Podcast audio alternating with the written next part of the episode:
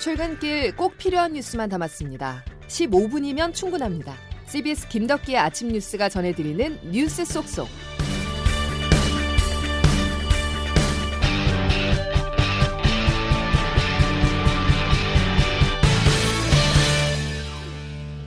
여러분 안녕하십니까? 12월 28일 김덕기 아침 뉴스입니다. 코로나 방역 최후의 수단인 사회적 거리두기 3단계 상향은 보류됐습니다. 수도권의 경우 3단계 격상 관측도 나왔었지만 일단 2.5단계 거리두기와 연말연시 특별 방역 대책 이 두 축을 중심으로 지금의 확산세를 억제해보는 것으로 결론이 났는데요. 정부가 거리두기 현 수준을 유지하기로 한 배경 황영찬 기자가 정리했습니다. 어제 신규 확진자는 970명으로 사흘 만에 1000명 아래로 내려왔습니다. 지난주 하루 평균 확진자 수는 1017명으로 역대 첫 4자릿수를 기록했습니다. 다만 2주 전 일주일 평균 확진자가 300명 가까이 증가했던 것과 비교하면 확산세는 누그러졌고 감염 재생산 지수도 지난주 1.27에서 1.07로 크게 낮아졌습니다. 정부는 방역망의 통제력이 유지되고 있고 그간 노력을 통해 의료 역량이 보강된 만큼 3단계 격상보다 현재의 수도권 2.5단계, 비수도권 2단계를 다음 달 3일까지 연장하기로 했습니다. 중앙재난안전대책본부 권덕철 1차장입니다. 전반적인 거리두기 조치는 다음 한 주의 상황을 지켜보며 연말연시 특별 방역 대책이 종료되는 1월 3일 이전 종합적으로 조정할 예정입니다. 정부는 위기 상황인 점은 변함없지만 현재의 정체 상태, 연말연시 국민들의 동참이 더해진다면 감소세로 돌아설 수 있다고 내다봤습니다. 특히 지난 한 달 가족 간 전파가 전체의 24%를 차지한다며 외출과 모임을 자제하고 의심되면 집에서도 마스크를 쓰고 즉시 검사를 받는 등 방역에 동참해달라고 당부했습니다. CBS 뉴스 화영찬입니다. 현재 나라 밖에서는 영국발 코로나 변이 바이러스로 비상입니다. 현재까지 보고된 국가만 20개국에 달하는데요. 그런데 국내에 유입됐을 가능성이 제기됐습니다. 최근 영국에서 입국한 일가족이 코로나19 확진 판정을 받았기 때문인데요. 최종 결과는 이르면 이번 주 안에 나옵니다. 조태인 기자입니다. 지난 13일 영국에서 귀국해 자가격리 중이던 80대 남성인 A씨는 지난 토요일 오전 갑자기 심정지가 발생해 병원 응급실로 옮겨졌습니다. 이후 검체 채취와 응급처치를 실시했으나 40분 만에 숨졌고 A씨는 코로나19 사후 판정을 받게 됐습니다. A씨의 가족 2명도 코로나19 확진 판정을 받았습니다. 방역 당국은 A씨와 가족들이 변이 바이러스가 유행인 영국에서 입국한 만큼 변이 바이러스 여부를 조사해 다음 주에는 결과를 확인할 예정이라고 밝혔습니다. 지난 9월 영국에서 처음 발견된 변이 바이러스는 기존 코로나19보다 전염력이 최대 70% 강한 것으로 알려졌는데 유럽 각국을 비롯해 중동과 일본 등 아시아까지 확산하면서 국내 유입에 대한 우려가 큰 상황입니다. 앞서 정부는 변이 바이러스의 국내 유입 차단을 위해 23일부터 31일까지 영국으로부터의 항공편 운항을 일시 중단했습니다. 정부는 또 남아프리카 공화국에서 유행 중인 코로나19 변이 바이러스 차단을 위해 입국 시 검사를 강화하고 격리 해제 전에도 추가 검사를 의무화하도록 했습니다. CBS 뉴스 조태임입니다. 코로나 변이 바이러스를 경계해야 하는 이유는 빠른 전파력 때문입니다. 하루 1000명 안팎의 신규 확진자가 발생하는 가운데 변이 바이러스까지 더해진다면 확산세가 더욱 거세질 수 있는데요. 지금 일본이 그렇습니다. 연일 최다 확진자가 발생하고 있는 일본에서 코로나 변이 바이러스까지 보고됐습니다. 국제부 장성주 기자의 보도입니다. 일본의 수도 도쿄도에 살고 있는 30대 남성과 그의 가족인 20대 여성이 영국의 변이 코로나19에 감염됐습니다. 이 남성은 지난 16일 영국에서 귀국했는데 항공기 조종사였기 때문에 검역 대상에서 제외됐고 공항에서 검사를 받지 않은 탓에 뒤늦게 감염 사실이 확인됐습니다. 검역에 구멍이 뚫린 셈이어서 비상에 걸린 겁니다. 앞서 일본에서는 영국을 다녀온 남녀 5명이 공항 검역소 검사에서 변이 코로나19 확진 판정을 받았지만 공항이 아닌 곳에서 변이 코로나19가 확인된 것은 이번이 처음입니다. 일본의 전문가들은 영국의 변이 코로나19가 이미 국내에서 확산했을 가능성이 있다고 지적했습니다. 한편 이 변이 코로나19는 기존보다 감염력이 70% 강하고 어린이도 성인만큼 잘 감염되는 것으로 알려졌습니다. 화이자와 함께 백신을 개발한 바이오인테크는 백신이 변이 코로나19에도 효과가 있지만 추가적인 연구가 필요하다고 밝혔습니다. CBS 뉴스 장성주입니다. 이런 가운데 노영민 대통령 비서실장은 어제 당정청 회의에서 우리나라도 의료진과 고령자를 시작으로 내년 2월부터 백신 접종이 시작될 것이라고 말했습니다. 일반인 대상 접종도 다른 국가에 비해서 늦지 않을 것이라고 자신감을 나타냈는데요. 노영민 비서실장의 말 들어보겠습니다. 내년 2월이면 의료진, 고령자 등을 대상으로 접종이 시작될 것입니다. 세계 각국은 내년 2, 4분기에 일반 국민을 대상으로 접종을 시작할 예정입니다. 우리도 비슷한 시기에 일반 국민을 대상으로 접종을 시작하게 될 것입니다. 집단 면역을 형성하는 시점도 외국과 비슷하거나 오히려 빠를 것입니다. 정부가 백신과 함께 긴급 재난지원금의 빠른 지급을 준비하고 있습니다. 3차 대유행에 피해를 입은 소상공인 자영업자들에게 내년 1월부터 최대 300만 원을 지급하기로 했습니다. 자세한 소식 이준규 기자입니다. 민주당과 정부, 청와대는 어제 국회에서 고위 당정협의회를 열고 코로나19 지원 방안을 논의했습니다. 당정은 우선 코로나 피해를 입은 소상공인에게 100만 원에서 300만 원의 현금을 지급하기로 했습니다. 100만 원을 기본적으로 지급하고 피해가 큰 집합 제한 업종에는 100만 원을 더해서 총 200만 원을, 집합 금지 업종에는 200만 원을 더해서 총 300만 원을 지급하는 방식입니다. 임대료를 낮춰서 소상공인의 고통을 분담한 이른바 착한 임대료에 동참한 임대인에게는 세금을 70%까지 깎아주기로 했습니다. 민주당 최인우 수석 대변인입니다.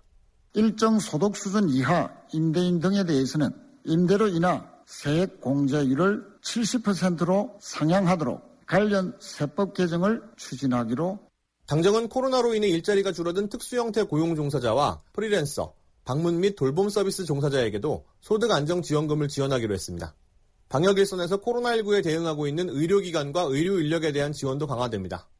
음압 병상 마련 등 의료 인프라 구축은 물론 간호 인력 사기 진작을 위한 의료 자금도 지원할 방침입니다. 이번 지원 금액의 총 규모는 2차 지원금 미사용분과 예비비 등을 포함해 내년도 관련 예산 3조 원을 훌쩍 넘는 수준이 될 전망입니다. CBS 뉴스 이준규입니다. 윤석열 검찰총장의 직무 복귀 결정이 나오면서 공개 사과를 했던 문재인 대통령이 후속 조치에 나섭니다. 추미애 법무부 장관의 사표를 수리하고 후임자 발표 등 2차 개각이 동시에 이루어질 것이라는 관측입니다. 조은정 기자가 보도합니다. 윤석열 검찰총장의 징계 문제로 혼란이 커지자 문재인 대통령은 지난 성탄절을 포함해 한 달 사이 두 번이나 국민 앞에 고개를 숙였습니다. 결과적으로 국민들께 불편과 혼란을 초래하게 된 것에 대해 사과 말씀을 드린다고 했습니다. 여기에 백신 논란과 코로나 확산까지 악재가 겹친 가운데 본격적으로 사태 수습에 뛰어든 문 대통령이 인사로 분위기를 쇄신할 가능성이 제기됩니다. 특히 최근 위기에 대해 청와대 참모들의 교체설이 대두되고 있습니다. 백신 확보 문제와 관련해 김상조 정책실장이 문 대통령의 지시를 제대로 이행하지 못한 데 따른 책임론이 일면서 교체설이 나옵니다. 노영민 비서실장도 조만간 거취를 결단할 것이라는 관측이 있습니다.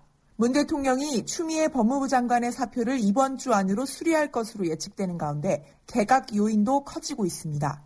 서울시장 후보로 거론되는 박영선 중소벤처기업부 장관을 비롯해 산업통상자원부, 고용노동부 등 여러 부처 장관의 교체 가능성이 있습니다.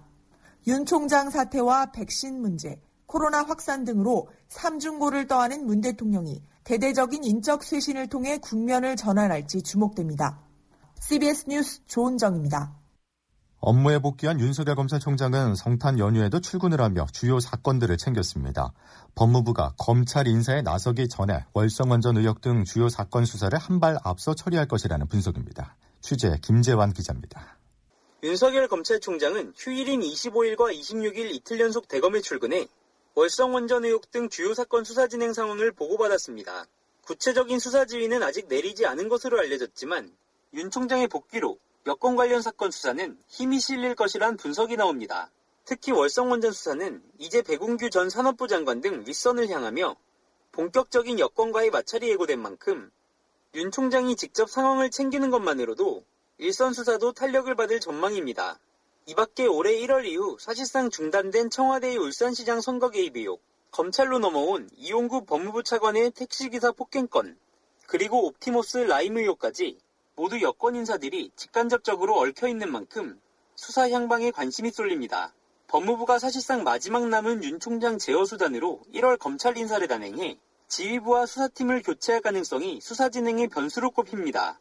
다만 윤 총장이 이미 이 경우의 수를 예상하고 있는 만큼 관련 수사에 속도를 붙이는 방식으로 맞대응할 것이란 분석도 나옵니다. 월성 사건 등에서 여권 개입 여부를 빠르게 증명한다면 법무부로선 인사로 수사를 저지하는 모양새로 비춰져 한층 부담스러워질 수 있기 때문입니다. CBS 뉴스 김잔입니다.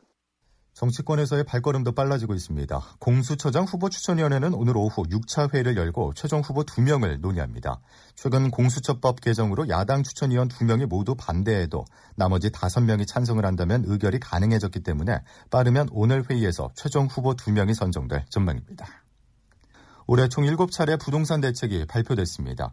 정확히는 1.7개월당 한 번꼴로 집값을 잡기 위해서 대책이 나왔는데요. 하지만 올해 전국 집값 상승률이 14년 이래 최대치를 기록했습니다. 또 전세 가격도 9년 만에 최대폭으로 뛰었습니다. 양승진 기자가 보도합니다.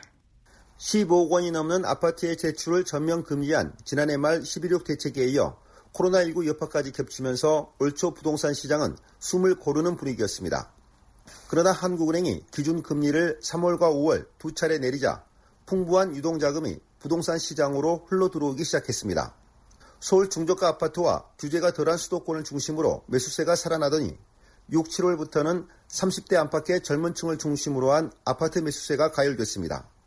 정부는 수도권 대부분 지역을 규제 지역으로 지정한 6.17 대책과 각종 부동산 세금을 올리는 710 대책, 수도권에 13만 여가구를 공급하는 84 대책 등을 연달아 쏟아냈지만 달아오른 시장을 시키기엔 역부족이었습니다.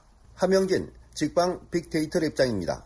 어, 지방 주택 시장 또는 비규제 지역으로 가격 상승이나 거래량의 움직임들이 전이되고 있습니다. 각종 규제책과 공급 대책이 쏟아져 나왔지만 잦은 규제로 내성이 생긴 시장은 좀처럼 안정세를 찾지 못했고 규제가 덜한 지역으로 매수세가 옮겨가는 풍선 효과가 이어졌습니다. CBS 뉴스 양승일입니다.